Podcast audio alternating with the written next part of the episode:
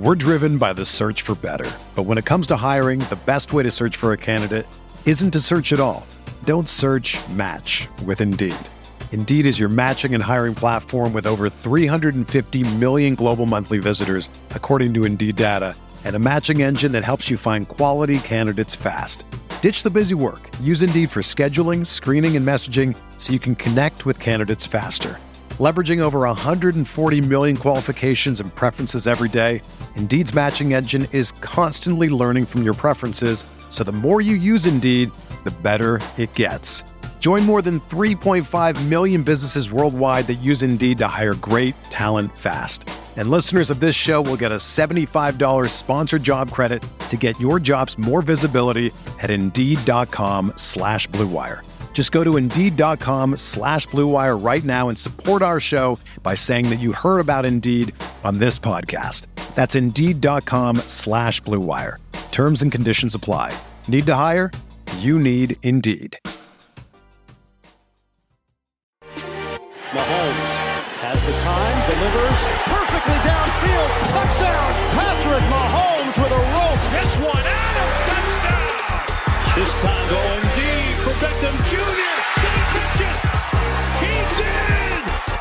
Hello, everyone. Welcome back to RotoViz Overtime on RotoViz Radio, brought to you by the FFPC and Blue Wire. My name's Colm Kelly. You can follow me on Twitter at Overtime Ireland. I'm joined once again by Sean Siegel as we get ready for the NFL playoffs. Sean, uh, of course, uh, it's looking good at the moment for the for the Chiefs and for the Packers, and you know it's the dream scenario if we can end up getting those two number one uh, seeds to to meet up in Tampa for the Super Bowl. We'll see what happens over the coming weeks, and we'll give some of our thoughts on how we think. Uh, it might all shake out uh, on today's show as we talk about the the playoffs and, and looking forward to seeing what happens coming up here. But uh, I was quite relieved to see the Packers. Uh, you know, at, at the, the score in the end was a lot more comfortable than I felt in the third quarter when when it was getting a little bit tighter, and especially you know it would have been game set and match if MVS comes down with that uh, first pass of the the second half, but. Um, you know, all things worked out in the end, and um, you know the Packers getting that number one seed. I think it would have been sometimes with uh, results that mightn't feel that bad if you you know if you're in second place and then you finish with the number two seed. But if you're in you know when it's in your hands for the number one seed, if they'd have slipped up there, I think it would have been psychologically uh, quite damaging for the team. So looking forward to them having the week off and uh, seeing what happens then when we when we get to the other side of it. But uh, playoff time uh, and the, the fantasy football spectrum is is over, but um, playoff time in the NFL is, is really here, and it's going to be going to be fun this weekend with the six games and wildcard weekend. Looking forward to that, but uh, real fun time of year when you know when it should be the best games of the best teams uh, facing off against each other. That's true. And, and I think that we're going to have that with the possible exception of the NFC East entrant at the same time. The Washington. they, they've been on a little bit of a tear. May give give some teams some trouble. But you mentioned that playoff season for the fantasy is over. Playoffs for reality is just starting up. We're looking forward to that. Uh, my hometown team, the Kansas City Chiefs, your adopted hometown team, the Green Bay Packers, have those two one seeds. I like their chances to get to the Super Bowl. But we actually do have a fantasy football contest that we're very excited for here. That's the FFPC a playoff format. And we're going to talk a little bit today about the players that we want, some tactics we might use, how we might move our rosters around a little bit to try and make sure we're unique enough to take home the victory if things fall exactly the way that we want. And one of the first things that I'm looking at here, Colm, is the potential for the Chiefs to not make the Super Bowl and what we might want to do if they don't. Do you have any upset picks that you like? Do you have some Super Bowl dark horse candidates that we might want to look at when we're putting our roster together here? One of the things that happens when we do the FFPC playoff challenge is that the Super Bowl is doubled. And so the first thing that we know there is that you want to have a quarterback in the Super Bowl uh, if you can, unless you like one of these other guys like an Alvin Kamara to put up a monster total. The other thing we might be looking at here is are there some things we want to do to take advantage of that extra game that all of the teams will have other than the Chiefs and the Packers? Now, the Chiefs and the Packers are one game closer to the Super Bowl. I like their chances to be in that game that's doubled, but if we like the Bills or maybe the Ravens, a team like the Seahawks or the Saints to make it there instead, you know, would that change our decision making? How do you like the playoffs going down in reality, and is that going to affect how you put your roster together? It's always interesting, Sean, trying to kind of plot out, you know, where you think teams are going to, you know, face off in, in the season and how it's going to kind of play out. Really, what you're hoping to do is to have a, a high volume of like, you know, strong candidates that are going to face off in those uh, kind of NFC and AFC title games, and then obviously at that point you're you're guaranteed to get those into the at, at, you know at least half of each of those matchups into the Super Bowl. The the goal is to try and have uh, the, a player from each side in the Super Bowl. You know when it gets to that point, I think so. Um, trying to kind of reverse engineer it from there uh, is the way I would look at it. Now, in terms of where I think the favorites are going to be, I think like the Chiefs are clearly the favorite in the the AFC, but I think the, the Bills are are really coming in hot, you know, as as they get ready for the playoffs. You know, very strong on defense, very strong on offense, and uh, it's going to be.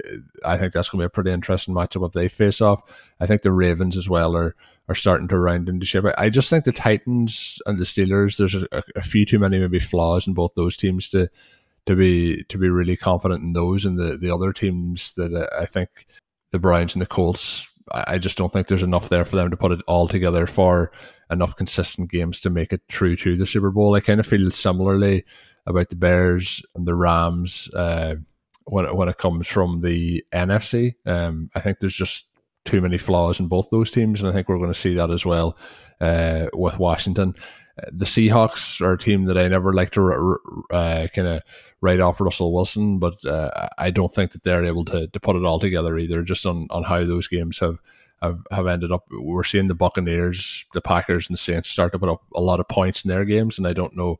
I, I know we've seen it early in the season. The Seahawks were keeping pace, but this offense is really uh, tamed down from what we were seeing in those opening weeks of the season. So if we're looking for dark horses, I think you're looking at the Ravens uh, and the Bills, and I think the, the Buccaneers as well. I, I just have a, have a real feeling about the Buccaneers with how they've come on in the last couple of weeks.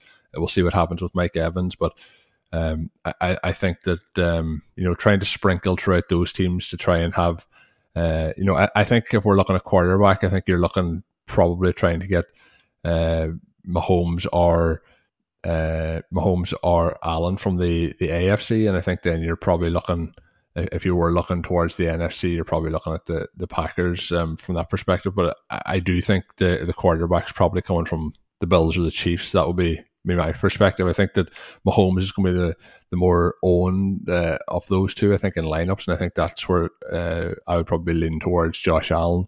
Um, will you be leaning towards him at the quarterback, or would there be somebody else that would be be interested in to you? Uh, I would be kind of leaning towards the lesser owned of the of those kind of quarterbacks, I think are going to be in the AFC Championship game, and I think that there for me would be would be Allen.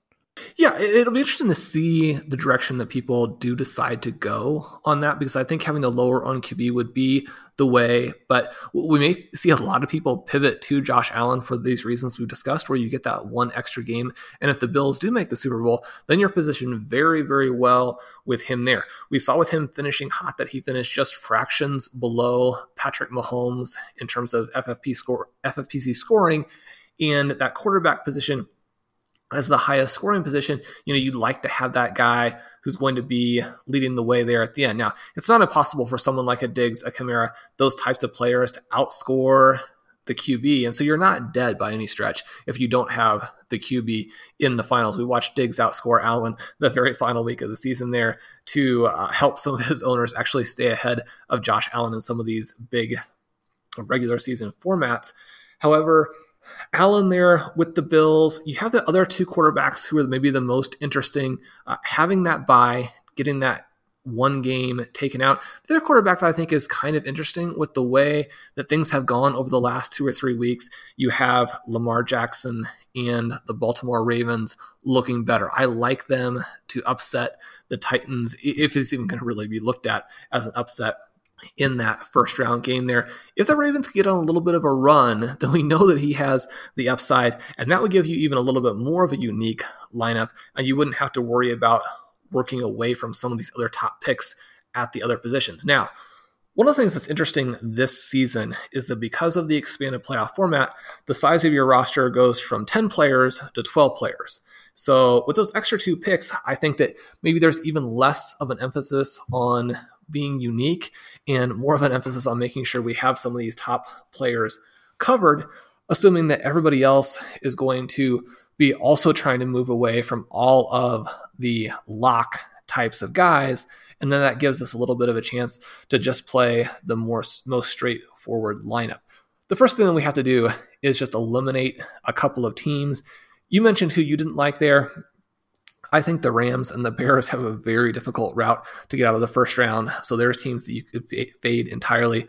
Washington, another possibility there. I think that the Bears for me would be out. I think that when you look at then who we might play at defense, so we have to have kicker and defensive picks as well. I think that the choice there comes down to Washington and the Rams. Both of those teams have good defenses. They could score some defensive points for you if they pulled the upset in that round. You wouldn't be in a situation where it was disastrous to own them. So I like the fact that I think they're going to be knocked out early, but could score some defensive points. Again, that's going to be a fairly chalky type of pick, but one that I would be comfortable with there. The other thing then is that you mentioned the Chiefs, Patrick Mahomes, the uh, clear QB star. But one of the things that we can do if we want to move off of him for the Chiefs, since we can only have one player per team, that opens us up to play Travis Kelce, who is just coming off of this monster season at tight end. Another situation where if you had Kelsey in the Super Bowl for that double point game, you wouldn't necessarily be looking at that as a disadvantage. Yeah, no, I agree. The the the part where I was mentioning about Josh Allen earlier, where it gets interesting is, is you're kind of looking in a situation where you're taking Allen or Diggs, and then if you're looking at the Chiefs, you have more options because you have you know Tyreek Hill, Kelce, and and uh, Mahomes. So I think if we're looking at tight end, you're probably looking at him or Andrews as the strong plays. You know, if you wanted to to shake things up, you know, you could go for a Tonyan. Um, you know, you could I'll even go for Logan Thomas, you know, something like that, or a Jared Cook. But I think at tight end, you're looking at uh, likely Andrews or Kelce, unless you want to shake things up a lot. And I think with the options available at wide receiver, I think I'd be going for Kelce at that point. Um, I think when we talk about the the running backs, I think I would be interested in going for Dobbins um, from the Ravens. So I think that then rules out Andrews. So I would be looking then at the tight end position and going and getting Kelce. I agree strongly with what you said about the defenses. I think um, the the two defenses you mentioned, the Washington and the Rams, I think they're the two that that could be interesting plays there. Uh, I know that Washington are unlikely to, to beat the Buccaneers, but you know that that defensive front could could put a lot of pressure on Tom Brady, and that's the kind of one time when he, he tends to struggle. We've seen it over the years with the, the New York Giants uh, pass rushes in the Super Bowl and, and things like that. So we'll see what happens there. But I, I think going with uh, Washington um, as the the team then with the uh, defense, I think you you've marked up here as a probable for the Colts with the kicker. I think Blankenship is probably the way to go there as well, and I think um, the the only problem I think with some of those is I think that they it might be very very uh, similar across other lineups, and that's why I was mentioning about the possibility of of shaking things up. But again, you know, there's there's so many entries, and the, the key here is to to be in it in the Super Bowl with two players and then have a, a shot at winning it. So I think there will be a lot of similar uh, steps, and then even you know, there's going to be a couple of surprises here along the way for the the results of the games, which is going to lead to a couple of surprises of how the, final scenarios play out. So uh, I, I think it'll be those would be the, the interesting ways to go. Uh, when it comes to the the wide receiver position, I, I, think I would have to be locking in Davante Adams just on you know how consistent he's been all season long, um, and, and how he's playing. But uh, what what's your what's your alternative thoughts um, outside of that? If we if we go for somebody like Josh Allen, that rules out uh, our guy Stefon Diggs. Exactly. And I think that if you have Adams in there, it's again a situation where if the Packers do make the Super Bowl, then you have a player who could outscore quarterbacks uh, in that particular role. I think the interesting choices come down to some teams with Tampa Bay, Seattle, maybe what you do with the Titans. Is it something where you want to predict that first round loss for Tennessee and not burn one of your running back slash flex positions on Derrick Henry, that would make your team a little bit uh, more unusual. But I, th- I, think that the Seahawks, this choice of Chris Carson versus DK Metcalf is an interesting one. I think that Metcalf could be poised to blow back up in the playoffs and perhaps will be a little bit underowned because he's been on such a cold streak. And then the Buccaneers become a team that's really, really interesting with this Mike Evans injury. We can expect that going with one of their trio of wide receivers is the play, although podcast favorite Ronald Jones performed well again in week 17 and may in fact looked pretty good in the playoffs there even with that uh, finger injury that he has our choices with the Buccaneers, we have Mike Evans who suffered the injury. That would be a really risky selection, but if he is healthy, as they've tried to project it, and again, we're recording this on Monday, but we'll come out on Thursday, there may be a, a much stronger sense of whether or not he's going to play and just how close to 100% he will be at that point. Uh, if he is going to play, that would be a super gutsy direction to go. I think it probably moves us off of him and to Chris Godwin or Antonio Brown. This is an interesting one because a lot of people have been excited about what Antonio Brown would be able to do in this offense if he got a full time role. Now, his snap share was way scaled back compared to the two starters. We saw that play out in week 16, where Evans and Godwin put up these just ungodly numbers. And then Brown was sort of bailed out his owners with that touchdown, but he wasn't the guy he was looked to. And then when Evans goes out, he has the huge number of targets 14 targets in week 17, two touchdowns. Godwin also does the th- same thing. I think there are uh, a, lot of people who play Antonio Brown with the idea that he's a sneaky pick, maybe to the point where it really is the exact opposite. Chris Godwin, someone who has struggled through a bunch of different injuries this season, he's been boxed out a little bit for the role that he was so dynamic in in 2019. He's been targeted closer to the line of scrimmage, hasn't authored quite as many of those big splash plays. And yet, week 16, week 17, he's on a little bit of a hot stretch. He seems like he's getting it going with Tom Brady. We know he's a big talent if he's anywhere close to 100%. I think he could be the sneaky play there with the Bucks and ownership when that comes out will be very interesting on this team. Yeah, no, I agree. I think uh, with the Evans injury, even if he is, you know, even if he's good to go, um, I'm going to be leaning towards Godwin there. I just think that um, for me, it's almost a one A and one B, and you can pick whichever one you want. But based on the the injury, you know, so close to the playoffs, um, and how quickly they they took him out of the game, uh, didn't look didn't look to be um, just precautionary. It looked to be that it could be a little bit more severe. So we'll see what happens. As you mentioned, uh, recording this on Monday, but uh, I, I would be going Godwin there. So when we look at it, Sean, then we've kind of run through some of the positions and our favourite players, but when we look through it, then we are having the option of having in those uh, flex spots as well to, to fill those in. So we have one quarterback, two running backs, two wide receivers, one tight end, four flexes, and then the kicker and the defense, as you mentioned.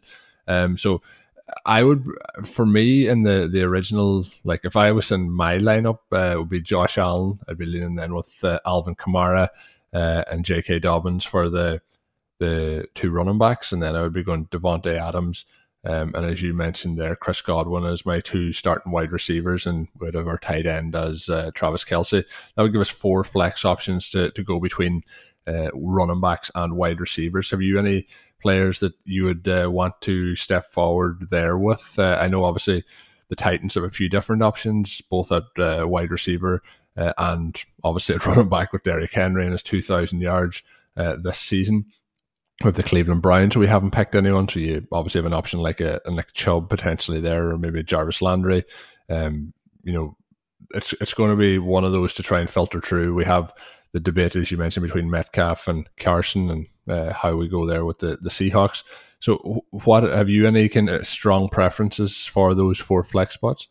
I think I like a, a four running back, four wide receiver balance here. One of the things that we have discussed in terms of what history tells us for big scores down the stretch is that running back and wide receiver are a little bit more balanced than people realize. We saw that this year in week 14 to 16 And with the big potential performances from the wide receivers from this group, I don't think that we necessarily want to go away from them. At the same time, you look at a team like the Cleveland Browns and you have that option to play Nick Chubb here. One other thing with the expanded format is that, you know, we do have this option to play a couple more running backs or a couple more wide receivers. And some of those guys are going to come off of teams that will lose in the first round, right? So even if you lose in the first round, you're looking at, well, what could the really big numbers come through with?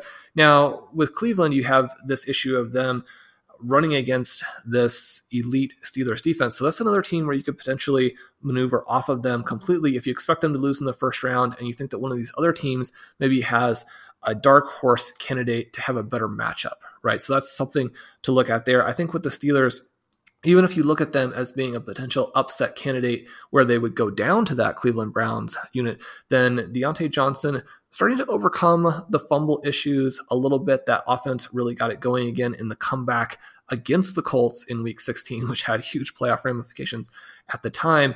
The volume that he's getting there makes him an interesting play off of that Steelers team.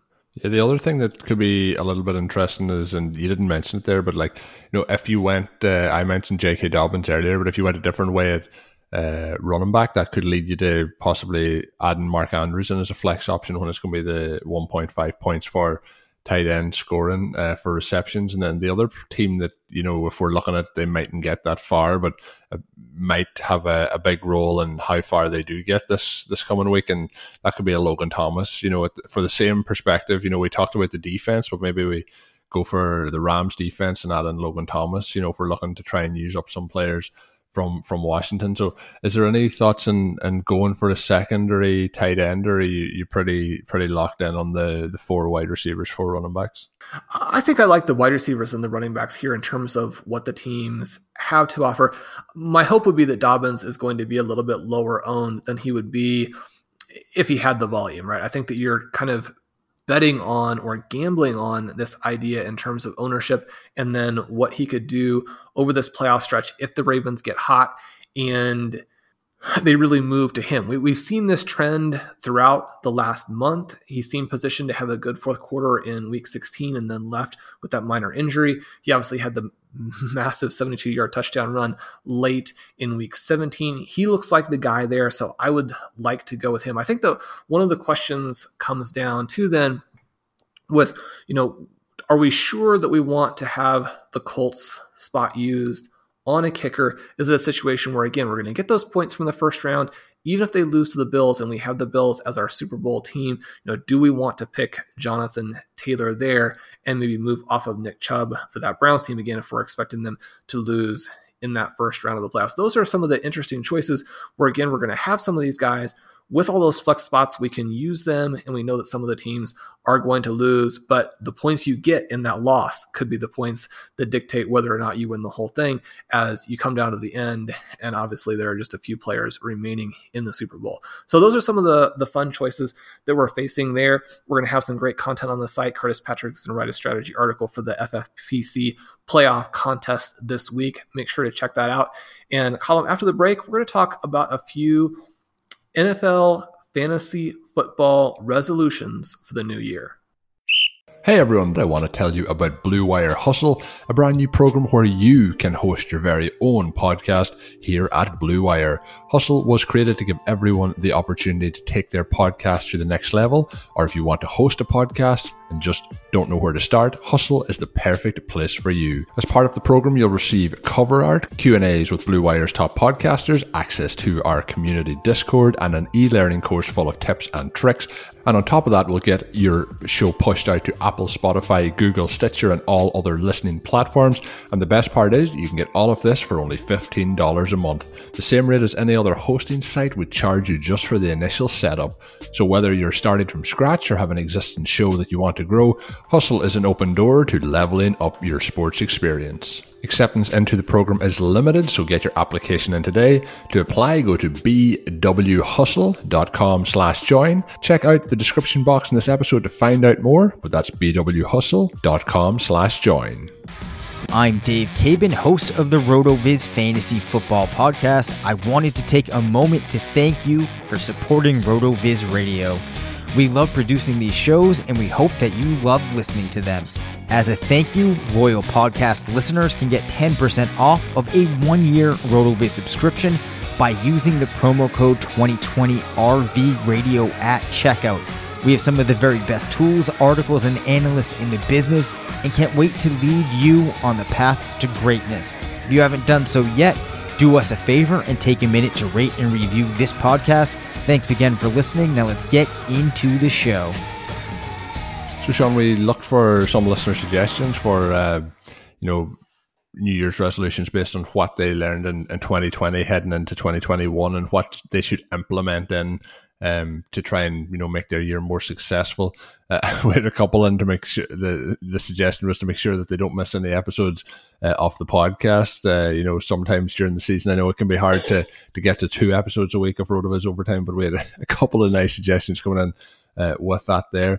Um, a couple though, Sean, that uh, I'm going to go with here. Um, one of the things we talked about on last week's show, I think it might have been last week's or the week before, and I think this might have uh, give give this listener the idea, but it was to draft uh, more more mobile quarterbacks a little bit earlier in redraft. And I know we talked about it, how we think things might shake out with those kind of maybe four through seven in terms of the ADP for quarterbacks uh, next season and where they go. And I think maybe taking your shot on those guys a little bit earlier who give you that rushing uh, floor, but also give you like, you know, the, the upside off that including passing touchdowns and passing yards. So I think that's something that uh, is is going to be interesting to see where quarterbacks fall because I know we can talk about these things regularly, but it's always interesting to see then when kind of consensus ADP leaves these guys to see if we can get those values. Like you know, like Stefon Diggs last year, a lot of people probably thought that he was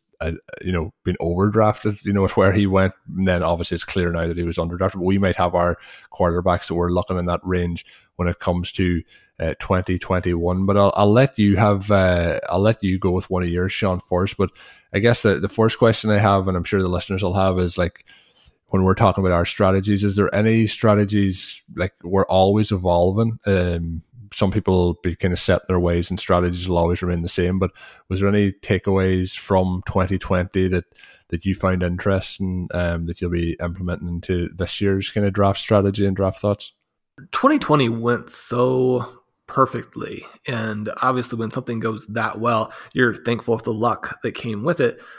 Went so well that I think that the main thing that I want to do is make sure that we communicate the ideas to readers, to listeners, you know, why they work, what they are, why they work, and why, even though they worked in 2020, it's not necessarily chasing the results from 2020 as is so often the case in terms of how people react to the previous year because what happened in 2020 was really sort of the perfect template for what happens big picture across the board for most seasons, right? And even though you're going to have some seasons that don't play out exactly that way, that the big picture for 2020, it's almost a microcosm of what we're really looking for in terms of the pure draft strategy. Now, within that, there are always things that we want to take and tweak or improve upon or perfect, right? And one of the things that I think that we saw this season that can be tricky but yet very, very important in terms of how we structure our drafts is that we're wanting to draft for both the beginning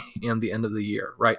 And what I mean by that is that we want to draft teams that we think will be powerhouse teams for the fantasy playoffs. And that means being willing to draft players who may not be in the perfect position as things start.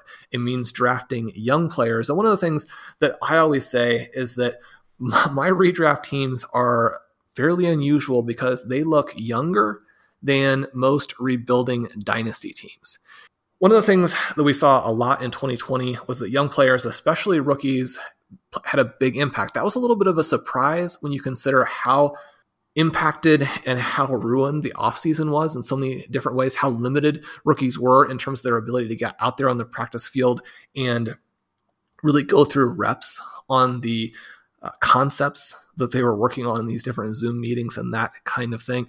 Even with that being the case, rookies really flourished. We had these huge performances from wide receivers. We had running backs getting hot late. And I think that's going to be more and more the trend. We wrote about in 2019 already the new and greater impact of rookie wide receivers. And I think that as the NFL and college are implementing a lot of schematic elements from each other, that we're seeing a lot of these rookie receivers, especially from some of the powerhouse teams who are using professional concepts mixed in with the college concepts, that you have these guys who are ready to come in and play. And then you need to get lucky, right? The receiver needs to stay healthy. The quarterback needs to stay healthy. There needs to be a role there. But even some of the guys like a Tee Higgins who lost his quarterback down the stretch, you know, had some good performances there. So we want to have rookies. We want to be sure that we're careful about the price for those guys so that we're not paying a lot for, for players who will not be able to really perform early in destroying our beginning of the season roster, but that with a lot of these picks that are less valuable, that we're using them on some of these young guys who could still come through. You know, we have Justin Jefferson, record setting rookie season, very, very inexpensive. You have someone like a Brandon Aiyuk, who was inexpensive in part because he was injured a little bit at the beginning. You have Laviska Shenault, who didn't actually pan out, but was somebody else who was inexpensive and could have, right? We don't want to just look back and say, okay, well, this guy actually did succeed. He was a good draft pick. This guy didn't, so he wasn't. But players who have this type of profile that we want to target who are in that price range, we want to make sure we do have some of them in our portfolios. The other part of that is just to make sure that as you're getting ready, you're starting the season, you have enough guys in the starting lineup who can go right away, who have good early season matchups, who can get you off to a fast start. One of the things that we've seen with the FFPC format is that it's really a sprint, and you want to make sure that you're ready for that sprint and that you put your team in position to get that top four finish so you can take advantage of how good your team is in week 12, week 13, and then in that race for the big money. If you're in a regular redraft format, that you put yourself in position to really use those guys who are going to dominate weeks 14, 15, and 16 by not taking too much risk or targeting the wrong matchups at the beginning of the year.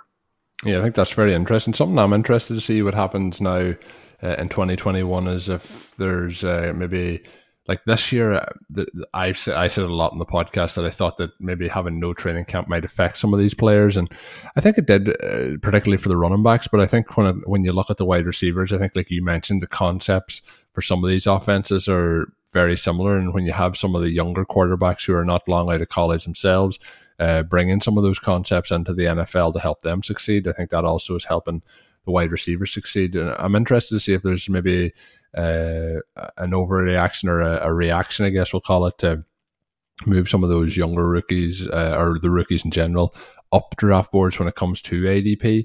Uh, so I'm interested to see if that happens. But I think this year, if I look back, I wish I had drafted more heavily at the particularly at the wide receiver position from those rookies. I think that would have really um, front loaded some of those uh, rosters even a little bit more when some of the wide receivers that did get injured on those rosters, like a Courtland Sutton, for example, uh, would give you a lot more. Um, you know success there when it comes to that. But it's hard. It's hard to be looking at drafting some of those rookie wide receivers if you have six or seven wide receivers already taken above that. But I think that ties in a little bit, Shawn, to my my second one, and that was to continue to aim for upside from round 10 onwards. I think a lot of times we look at like players might say when they're drafting, you know, oh, this player is a safe play. You know, you know, he'll get me 10 points every week. He probably is never going to get me 25 or 30 points, but he'll continue to get me 10 points every week. And some people think that having those guys on the roster gives them a little bit of comfort. But I think if we take those shots and guys who may have that higher upside, uh, but may also have a much lower downside and take those uh, opportunities to try and gain real value. Because I think what we see uh, year on year is that after a couple of weeks, the guys who are only getting you, you know, seven to ten points a week, they they they're probably going to end up getting moved out for somebody on the waiver wire. And likewise, if those guys that you take your shot on end up getting zero points a week, they're probably going to end up on the waiver wire as well. So I think having those guys like they were the range there where you could have been going for a, a Justin Jefferson, a Tee Higgins, um, you know, and trying to get that high upside like a Chase Claypool, even you know, in those uh, rounds fifteen uh, range and onwards, you know, to really push yourself um, over the edge with those rookies. So I think it ties in together, but I, I do think we see it year on year where taking those safe picks and you know it might feel good on on draft day, but you know, come two or three weeks into the season, you're you're regretting those picks. So uh, I, I, think that I, am saying from around 10 onwards, Shawn. Do you think that's a fair point to be taking your shots from, or do you think that we should be waiting until a little bit later in drafts to, to be looking for those real high upside picks?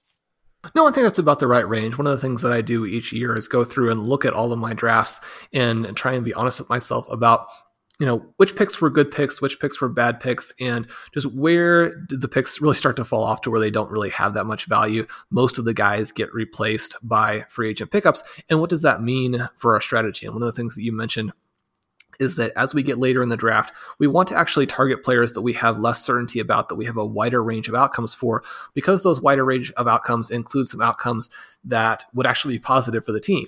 Whereas, as you mentioned, the outcomes that are more closely bunched and that maybe have a little bit of a higher floor, but don't have that weekly starting upside, those picks aren't going to help us out as much.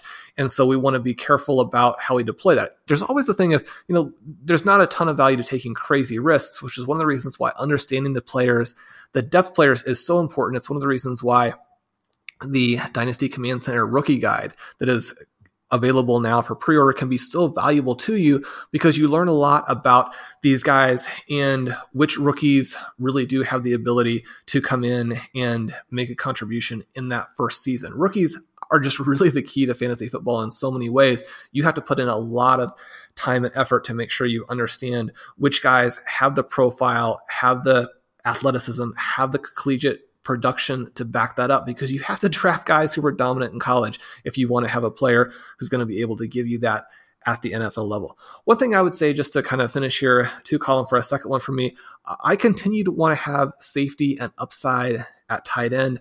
We see those early tight ends contribute to some crazy win rates, and they allow you to have an extra player almost in your starting lineup. One of the things that we see fairly consistently is that, okay, well, running backs are getting injured at a really high rate. And even a lot of the guys who don't have that high of a ceiling, who don't necessarily help you, who are going to be replaced in your lineup anyway, right? By the rookie who emerges or the zero running back guy who comes out of nowhere. These guys who are going to be replaced in your lineup anyway, we want to use those picks at a position where it's much, much harder to fill and to get both that safety and the upside. Now, we want to be aware every season where that exists. One of the things that I did this year is that with Noah Fant, with TJ Hockenson being drafted so early the previous season, having so much athleticism, so much upside, being such a focal point of their offenses, that even though they were a little bit less expensive, and even though they hadn't established themselves as clear NFL players coming into 2020, we knew the volume and the talent was likely to be there. So there's a little bit of a risk to that pick. At the same time, there's a lot of safety to it to go with the upside. 2021 doesn't necessarily feature that. Now, there are going to be some tight ends who emerge like a Tonyan, but in order to be comfortable and confident that those guys are going to actually come through, you know, who do we really have as a young player who could fill that role? Well, uh, we don't have one. Hopefully, Cole Kmet and the Bears can take the next step, but to trust him as someone, at least at this point, until we see a lot of changes there in Chicago, which on the run that they're that they're on, if they do well in the playoffs, we might see a very similar team next season. That could be good, that could be bad. But at the tight end position, I want to make sure that we have that firepower to really have an extra position than everybody else in our league.